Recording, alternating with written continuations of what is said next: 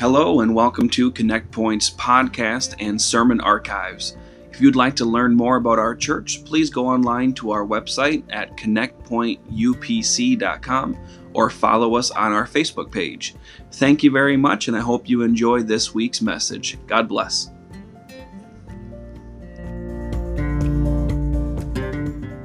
To, to you know, he said ask.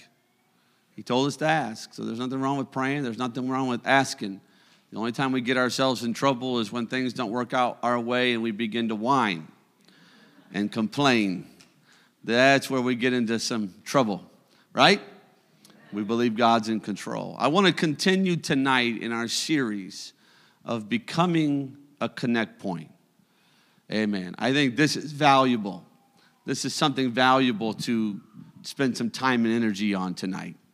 This series is, is proving to be uh, bigger, perhaps even than what we thought.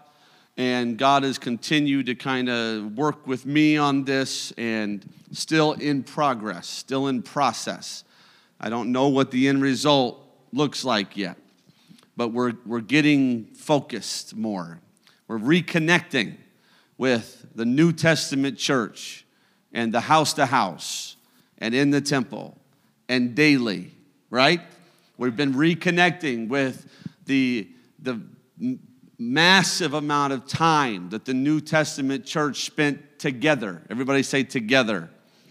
Together. Not because they were forced to, they wanted to be together. Not because it was on the calendar and they had to try to fit it in. They wanted to be together. They were together. Not only were they together, but they were together and they were united. Everybody say united. They had a unity, they had a common uh, goal in mind. Amen. And that brought a lot of power into their lives. And they enjoyed fellowship and they enjoyed breaking bread and they enjoyed participating in the temple worship and in house to house worship. And they were people of prayer. I'm just doing a quick little little recap here. They were people of prayer. They were people that would pray anywhere at any time over anything, no matter who was around, right?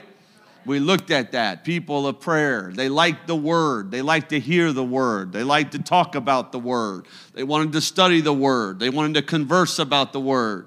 They wanted to tell each other about what they learned about the word, right? They, it, was a, it was a valuable thing to them.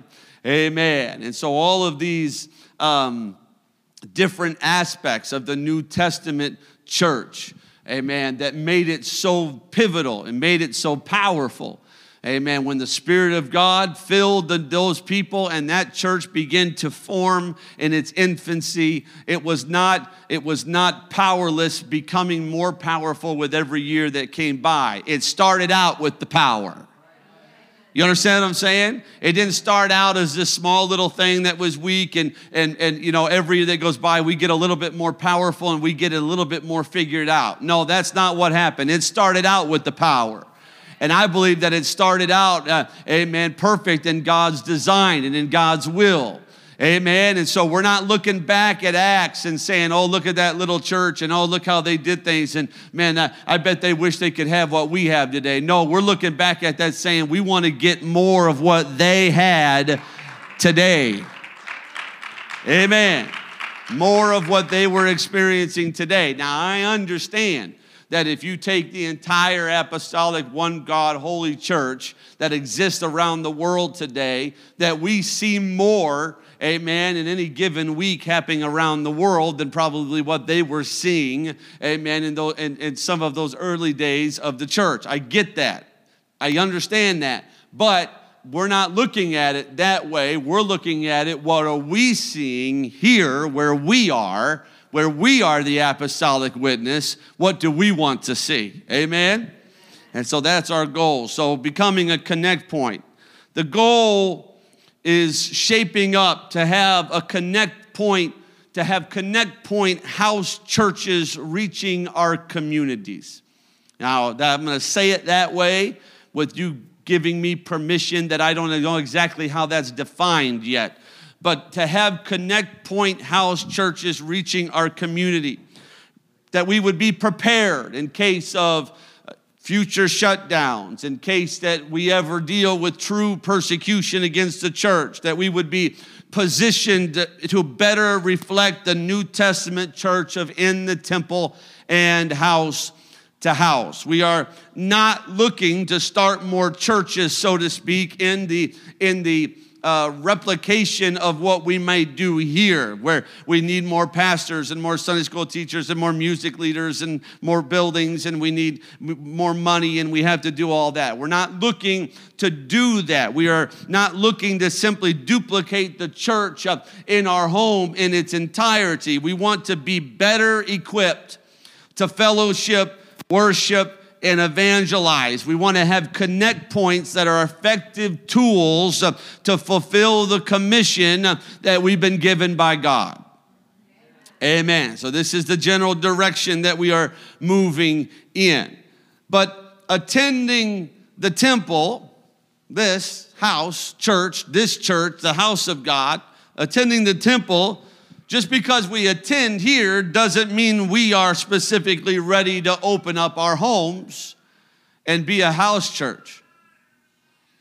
Because it takes more than just, well, I this is the church I go to, so I guess that means I can start a house church now. Amen. It takes more than that.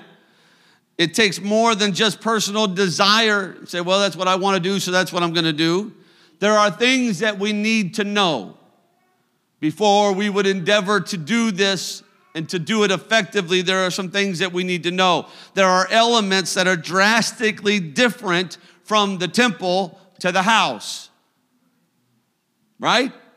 These are very, very different environments in some ways, and we need to think about that a little bit. The most major, probably, being that somebody lives in your house you see, there's something about we enjoy the peace and protection, the tranquility, the atmosphere of this place, of this church. When you walk in here, there's something special about this environment. Amen. Because this is a hundred percent of the time a place where Jesus is being lifted up, ministry is taking place, and God is getting the glory. This place has been dedicated to the work of God. Amen. It has been dedicated and committed to the glory of God. And so our homes are going to take some more work to accomplish that kind of environment. Amen. so the question is what does a home need to be to be an effective connect point? And I want to just look at some biblical stuff tonight. Uh, we've spent almost all of our time in this series in the book of Acts.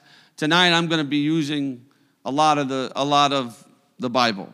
But let's look at some scriptures. First of all, let's go all the way to Deuteronomy 6. 1 through 9. Now, these are the commandments, the statutes, and the judgments which the Lord your God commanded to teach you, that you might do them in the land whither you go to possess it, that thou mightest fear the Lord thy God to keep all his statutes and his commandments which I command thee, thou and thy son and thy son's son, all the days of thy life, and that thy days may be prolonged. Hear therefore, O Israel, and observe to do it, that it may be well with thee, and that you may increase mightily, as the Lord God of the fathers has promised thee, in the land that flows with milk and honey. Hear, O Israel, the Lord our God is one Lord.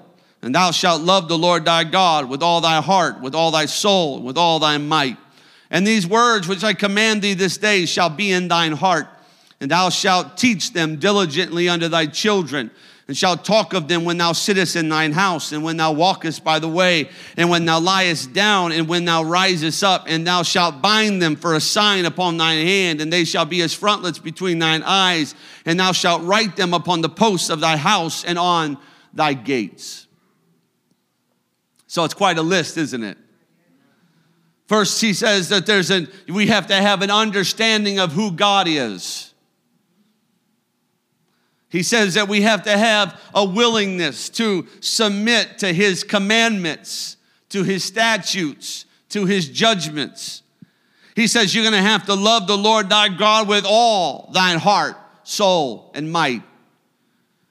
That we would have these things in our heart, not just in our head, but in our heart. That we would already teach them diligently unto our children. That that would be something that's happening in our homes. The things of God that we, we know and have learned would be in our conversation that they would be a part of our conversation in our homes routinely and outside of our homes routinely, that the things of God should be understood as a part of our lives, that people who know us know we're people of God. Amen. That people around us can feel the love of God, can see a representation of God in us these are things that he says they should have. And he says, and I want you to understand that these commandments and these statutes and judgments and this love and this heart relationship and all this, how you raise your kids and what's happening in your home. He says, I want all of this, uh, he says, to be understood. And, I, and, and it should be something people can see. And, and Deuteronomy 6 and 9, thou shalt write them upon the posts of thy house and on thy gates. Now, this is not like something like you might see other. Um, other spiritualists do that somehow this is going to ward off evil spirits or that this is this is this is not how we wave our religious flag so that our neighbors uh, know who we are. This is representative and illustrative of wanting to please God with our homes. That's what he's saying. He's saying, I want your home to be a place that's pleasing unto me, a place that brings me glory, a place that brings me honor. And I want you to know that and live in that when you're walking in your home and when you're walking out of your home and the people who buy, go by your home. It needs to be a representative of, of something that loves God and what is pleasing to God. Now, I'm not saying it's, it's not a bad thing to have scriptures in your home, around your home. It's not a bad thing. Some people like to put stuff right by the entryway of their door. I'm, I'm not saying it's a bad thing. I'm saying we just got to look at it correctly. My wife, when um, I don't know if we have to do it at the new house, but at the old house, there was a lot of ways for things to get in bugs. And so we discovered the home defense system the spray. You spring, you walk around and you spray the entire outside of the house with the bug defense system. I don't know if it works, but you give it a shot.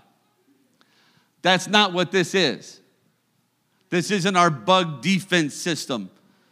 So, you know, I'm going to put this up on here, and I'm going to put this on the wall here, and I'm going to put this by the door here, and put this out by the, the gate so that the demons can't get me.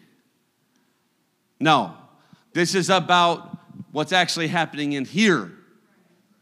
Now, if you want to, now you can wave the Christian flag, put stuff. I'm not saying don't, you can't do it. I'm saying get the purpose right. Because it's about what our relationship with God is, it's about what our homes represent. Not just to man, but to God. Remember what Jesus said in John 8 then Jesus said to the Jews which believed on him, If you continue in my word, then are ye my disciples indeed, and ye shall know the truth, and the truth shall make you free. Right? He says, If you continue in my word, that means to abide, to dwell.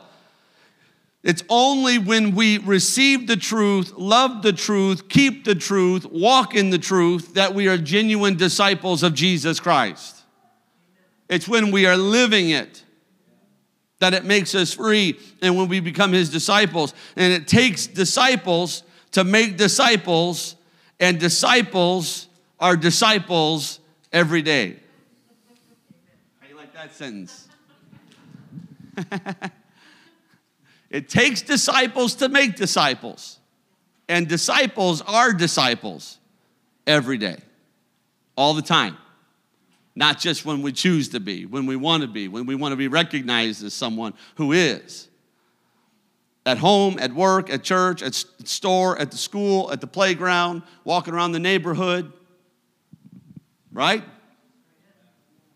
We go back to Joshua's day and beyond. Look at the, this, we find this sentiment in the scripture. Look at Joshua 24. Now, therefore, fear the Lord and serve him in sincerity and in truth, and put away the gods which your fathers served on the other side of the flood and in Egypt, and serve the Lord. And if it seem evil unto you to serve the Lord, choose you this day whom you will serve, whether the gods which your fathers served that were on the other side of the flood, or the gods of the Amorites in whose land you dwell. But as for me and my house,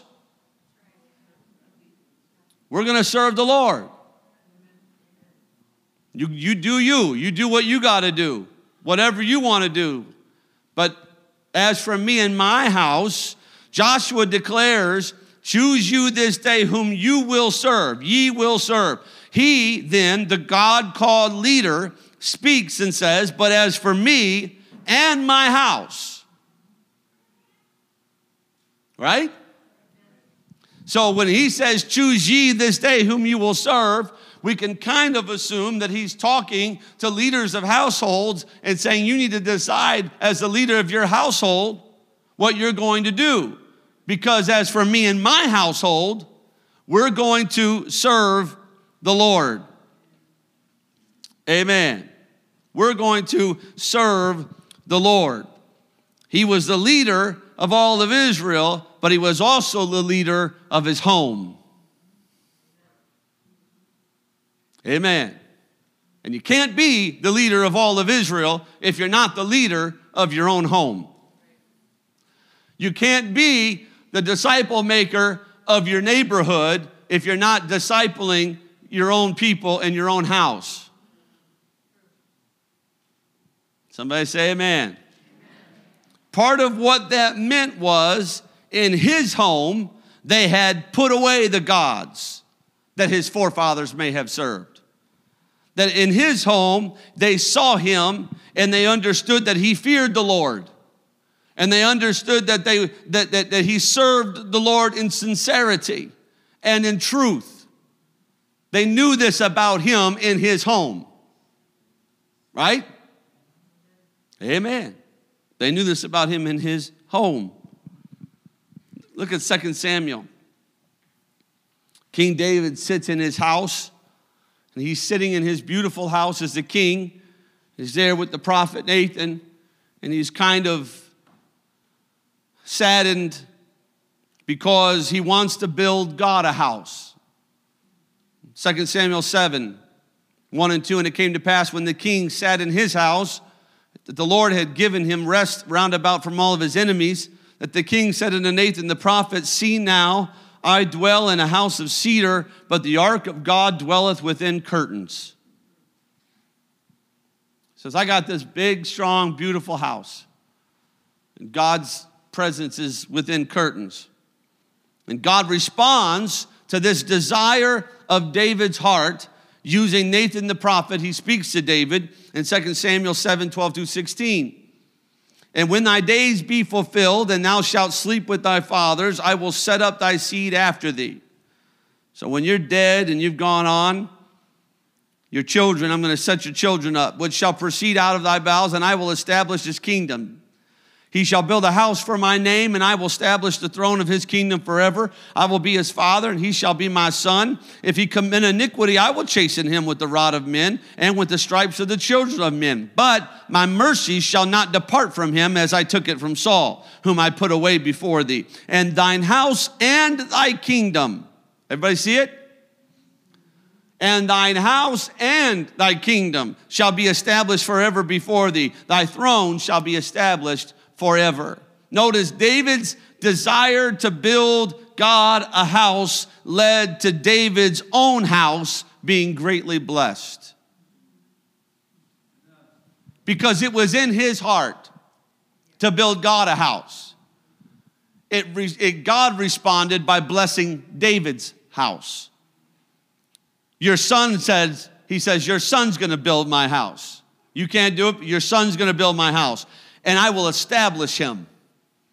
And I will correct him when he needs correcting, but my mercy will never depart from him. And I will establish your throne. And God tells David through Nathan, and thine house and thy kingdom shall be established forever before thee. Hear me when I say this tonight. Our attitude towards the house of God directly affects God's attitude towards our house.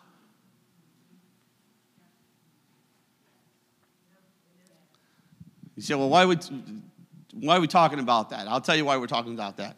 We don't want to be a connect point house church so that we can get away from this church.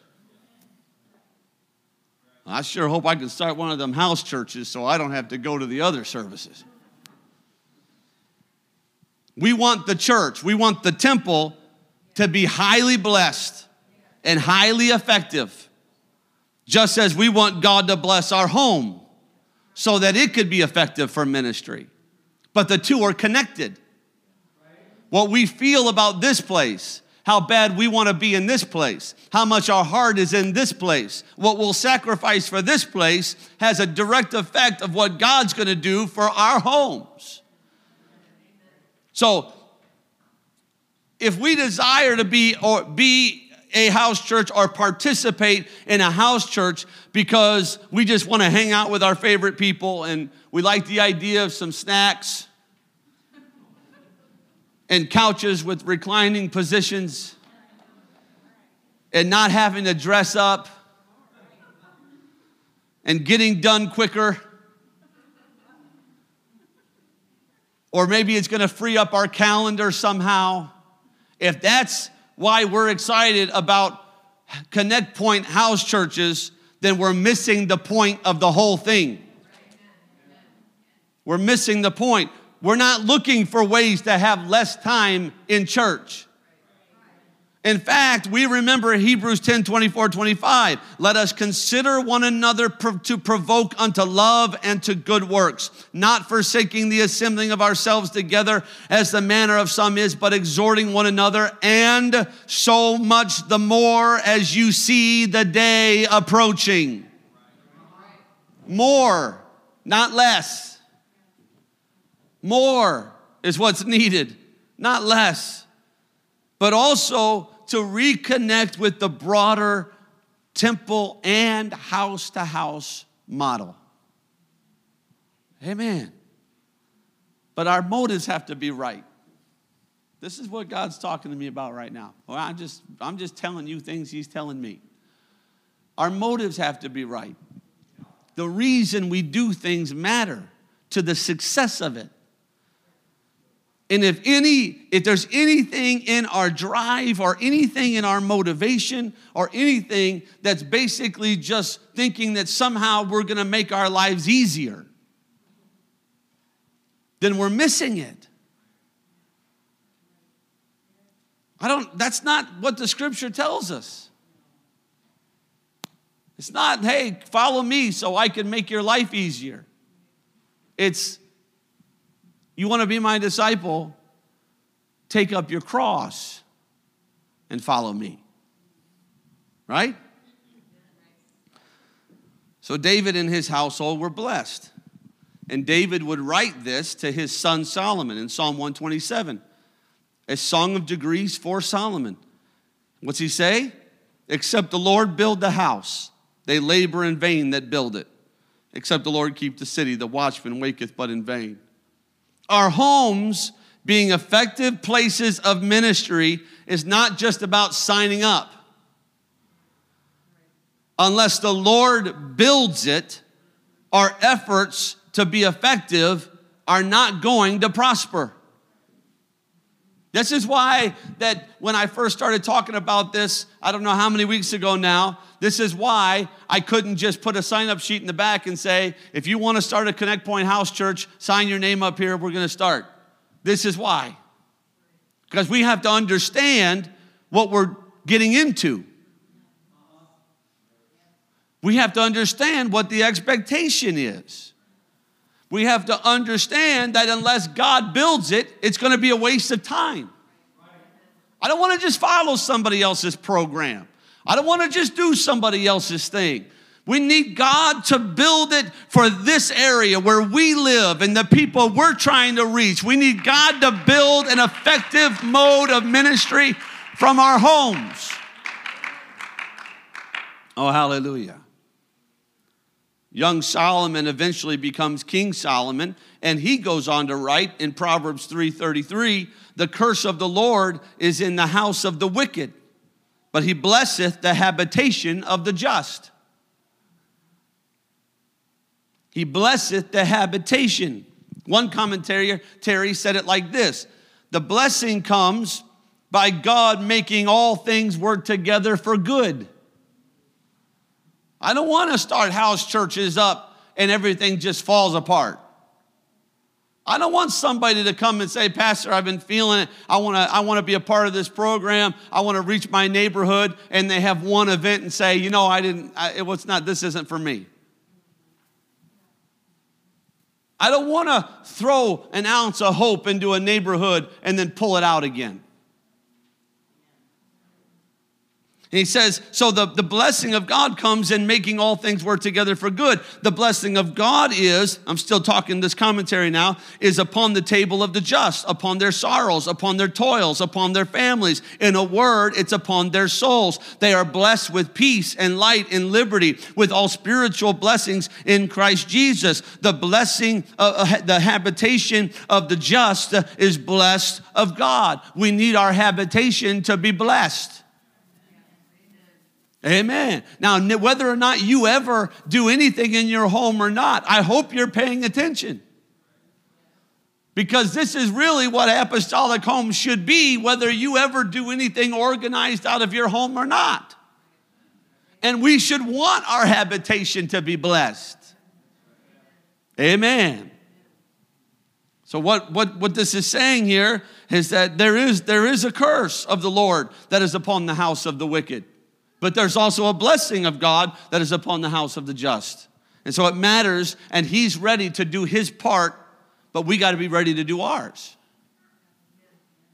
Because everybody has a role to play. Amen. Everybody has a role to play in the success of the temple, and everybody in the house has a role to play in the success of the house.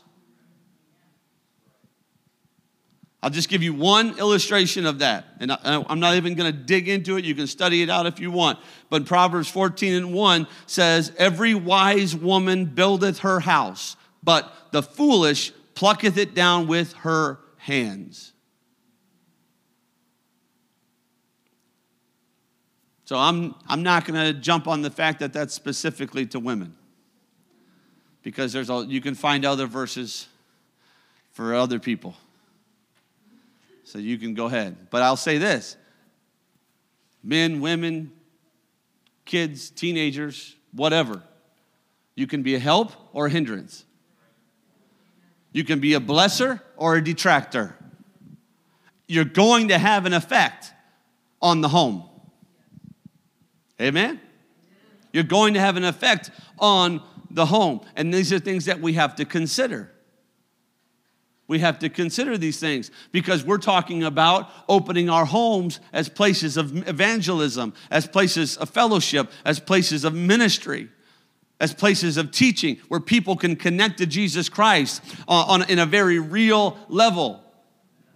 We're talking about opening our homes to places where we can sit down on the, conver- on the couch and have a, a, conversation about Jesus Christ with a Bible open, and we can go into a time of prayer, and somebody could repent of their sins uh, and receive the gift of the Holy Ghost uh, right there sitting in our living rooms. Uh, we're talking about very real apostolic things happening in our homes. But I'm just trying to get a point across tonight. There is something that we have to understand that we're on our home playing field when we're in here. Amen. I, people ask me from time to time, do you think the devil was messing with service tonight? No. I don't think the devil's anywhere near this place.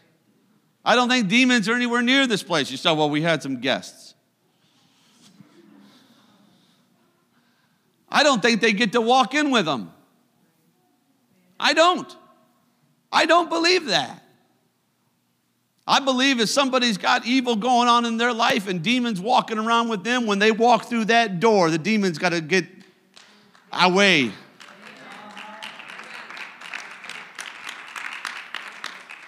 Amen. This is a powerful place. This is a place where the name of Jesus has been established. He's got a throne here. There's no question about his throne here. There's no question about his authority here. Everybody knows who's in charge here. God's in charge. Jesus is the head of this place. There's no doubt about that. There's nobody walking around thinking that they're running the show. Jesus is in control, and we have the liberty and the power and the unity of the Spirit when we walk into this place. It's home field advantage in here. How do we get that in our home? We talked about this when we were talking about prayer, and we all mutually agreed I said it and you nodded your heads. That's what I mean by that.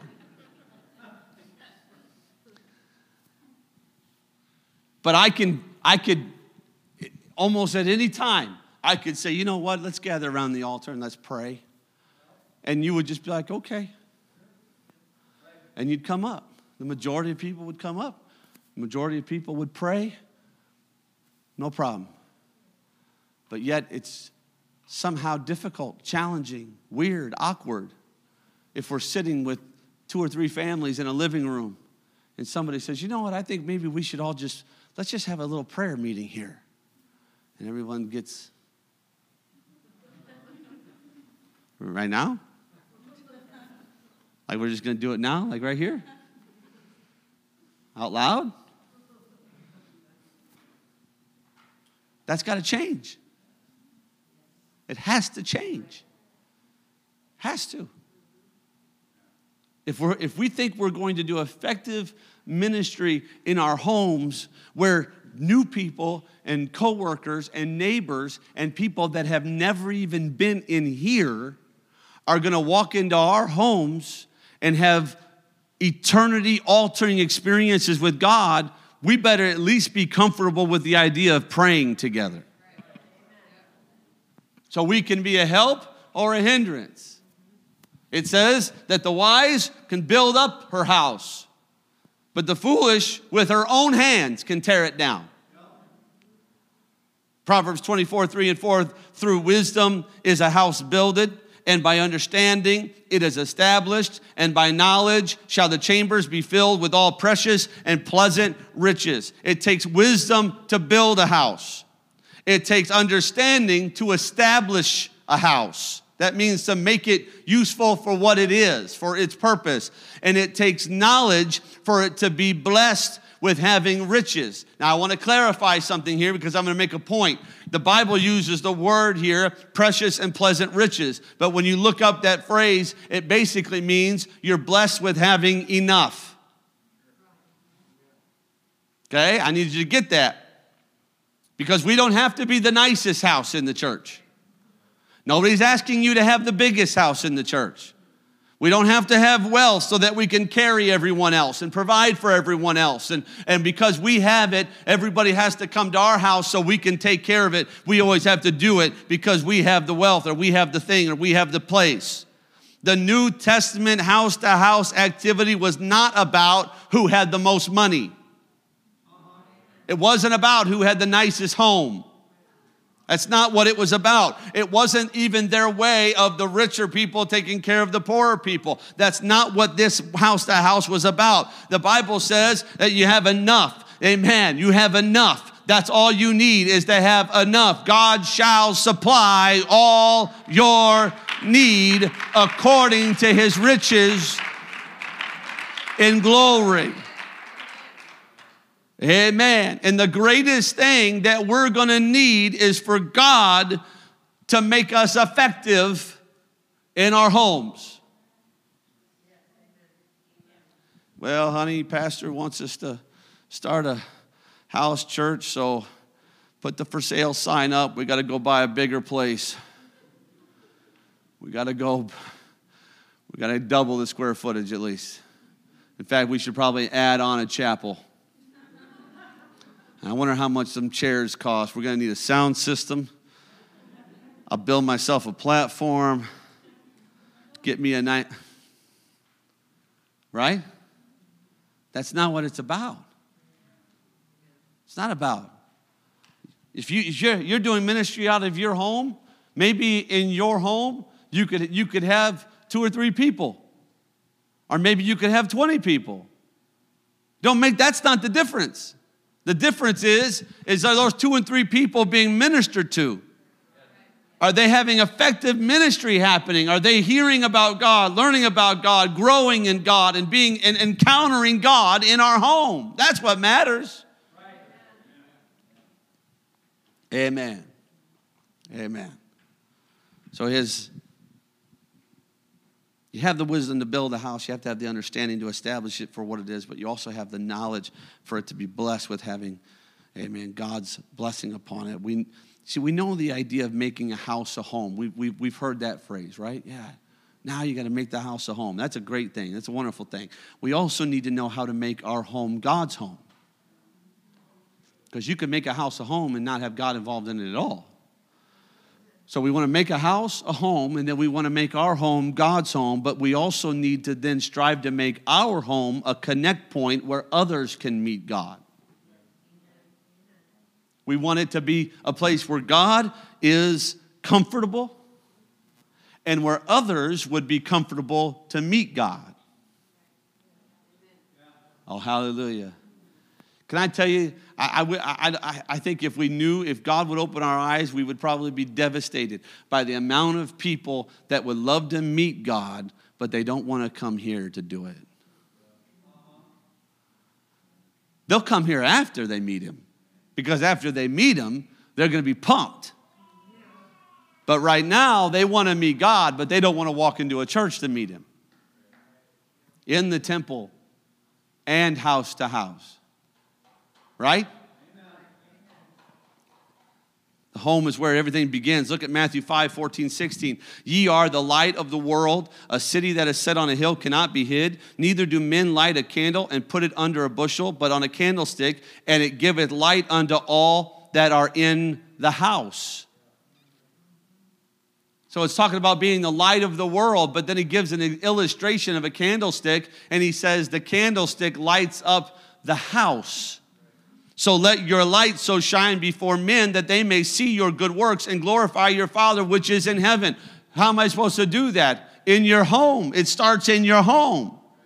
If I'm not a light in my home, if I can't sit in my living room or around my dining room table or whatever you got going on, if you can't sit there and be a light to somebody in your in that experience, then how are we going to leave our homes and be a light? How are we going to be a city set upon a hill that cannot be hid when we're hidden in our own house? It begins in the home. And in this dark hour that we're living in today, our homes need to be sources of light. The light that others see in our homes will bring glory to God. It will do what it's called to do if we will be what we're called to be. And as things get dramatically more intense in our world, a house that is built upon a rock, he says, that's going to be a thing of witness. A house built upon a rock that when the wind blows and the waves, the waves crash and the rain falls and it stands, it's going to be a witness. Right? But it actually has to be built upon a rock. We can't just talk about it being built upon a rock. We can't just say it's built upon a rock, it actually has to be built upon a rock. Strong biblical foundations can support homes that are used to minister to lost souls. If you have strong biblical foundations in your home, it doesn't matter what kind of junk walks into your home, your home can handle it. Amen. Your home can handle it. Strong, Bible focused families will stand united and they'll stand and survive the test of time if they're Bible focused. God's at the center. Jesus said in Matthew 12, 25, and Jesus knew their thoughts and said unto them, Every kingdom divided against itself is brought to desolation. Every city or house divided against itself shall not stand strong biblical foundation, strong united families. You say, Well, I'm the only person that lives in my house. Well, I hope you and the voices in your head agree.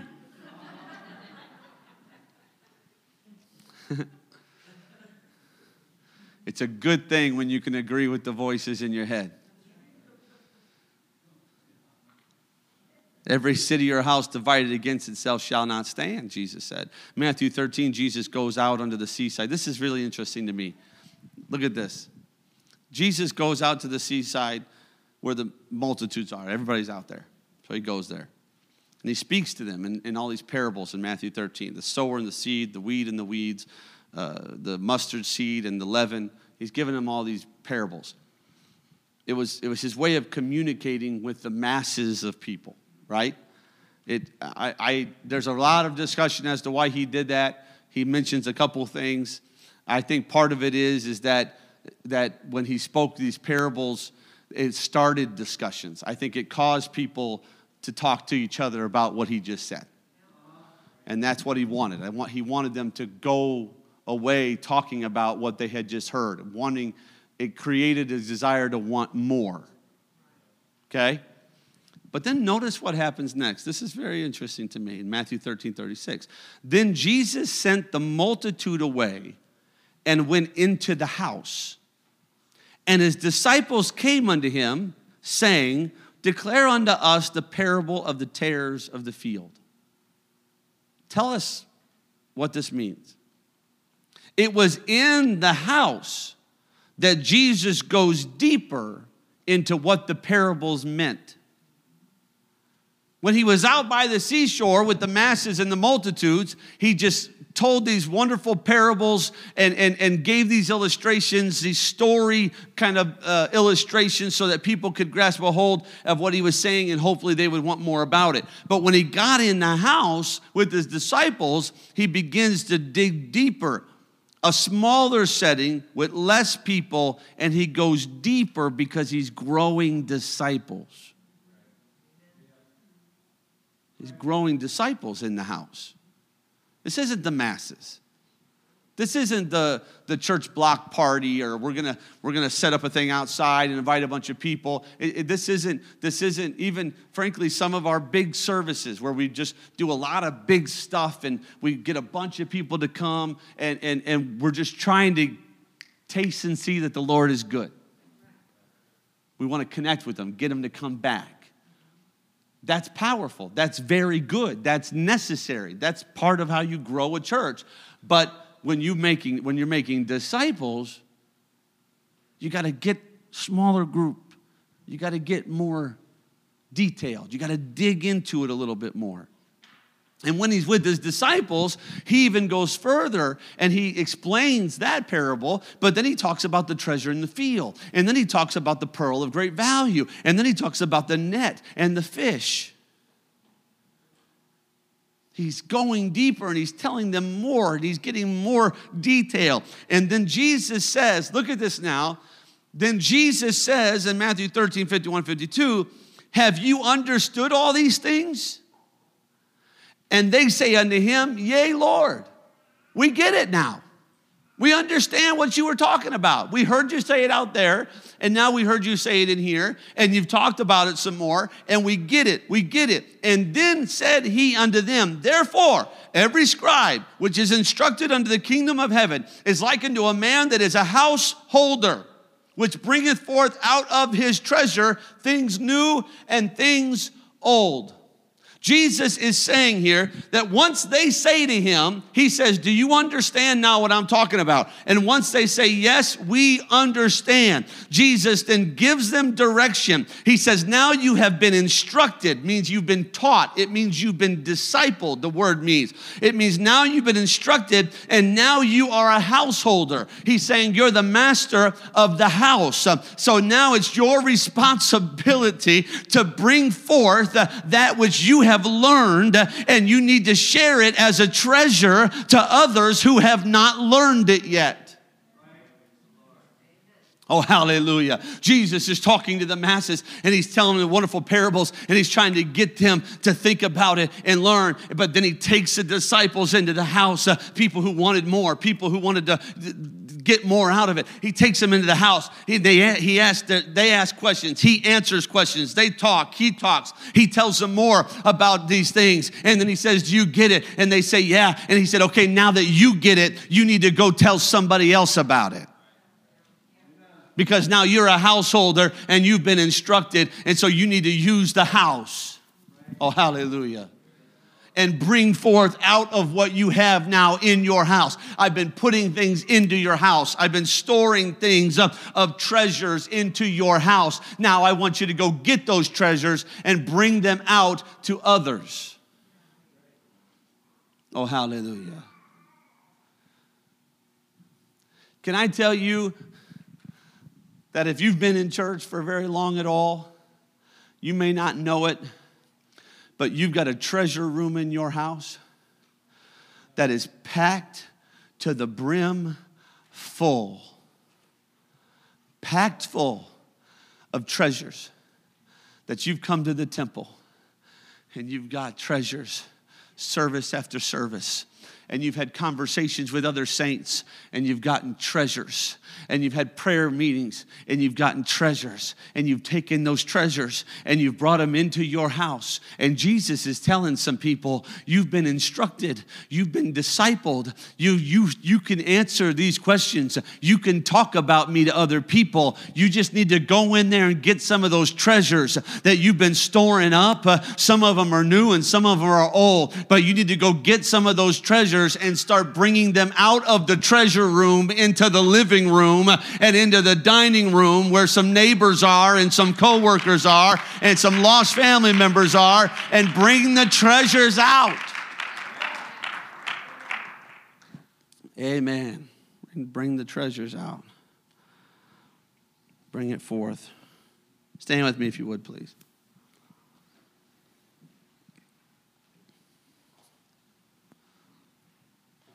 This is what we know. This is what we know well. Acts 2.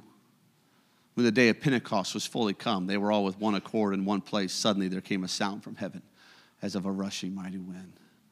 Man, we get that. It's funny because for a lot of people, this is the, like one of the crazy parts of the Bible that they don't understand at all. And for apostolics, this is the thing we understand sometimes more than anything else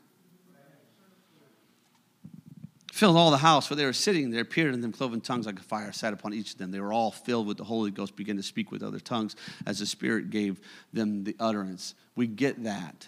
We understand that. But we also need to know acts 2 and 46 and 47, and they continuing daily with one accord in the temple and breaking bread from house to house did eat their meat with gladness, singleness of heart, praising God, having favor with all the people. And the Lord added to the church daily eh, such as should be saved. And we also need Acts 5 and 42, and daily in the temple and in every house they ceased not to teach and preach Jesus Christ. We got to have that too. We can't say that Acts 2 We can't say that the beginning is the, one of the, the most significant and important things that a person will ever do in their life. And that 2 and 38 is the, the, the, the, the most concise understanding of how to be saved that is in all of Scripture. We can't say that, but then not say that the other stuff that goes on in Acts 2 is not also extremely vital. It has to be. It has to be. It has to be. And so, so we're looking, we're looking to be a church that has the temple, that has this place. And we look and think about it, folks. In, in, in, in the daily in the temple and house to house. Now there's some discussion over exactly all that, what that means, but we're almost to the point around here now where this place is used daily. There's ministry going on here a lot. So we're, getting really good at this. And there's nothing about everything I'm teaching, there's nothing about it that says we need less of this. Or this is less important, or that this is going to become unnecessary. It's and house to house. In conjunction with, in addition to, as a teammate of, we also have house to house. Amen. So we're looking to be able to have connect point house churches in our communities. But we don't get to just decide, yeah, okay, sign me up. We got to make sure that we are we are a place where God is. That we are a place where ministry happens. That we are a place where the light is shining. Right? That we are a place who understands, Hear, O Israel, the Lord our God is one Lord. That we are a place who understands His statutes and His commandments and His judgments. Those things, those things have to be in place so that He can bless what we're endeavoring to do. And that's the only way we want to do it. That's the only way we want to do it. Because if He doesn't bless it, it's not going to be effective. And we have to define effectiveness. You may be a very likable person. You may be one of those people that just has no problems, just chatting it up with everybody. You can talk to anybody people just kind of drawn to you. That's wonderful. And you may be able to say, oh, I'm ready to do it right now, Pastor. You know what? I don't need to wait anymore. I think I can do it. I'm going to start having house church in my house this week, and you might have 20 people there next week, 30 people. You might have 50 people. But is it effective? Gathering is not the end. The number is not the end. Who had the most people? That's not what it's about. It's the effectiveness. Are people's lives being eternally changed? That's the goal. Right? And one is worth it all. Amen? One is worth it all. Amen. Everybody said, Praise the Lord.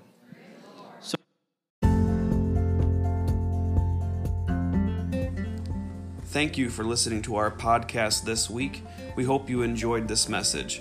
Remember, if you would like to find out more information about our church or to contact us, please go online at connectpointupc.com. And also, don't forget to subscribe in your podcast app so you will be automatically notified of new episodes.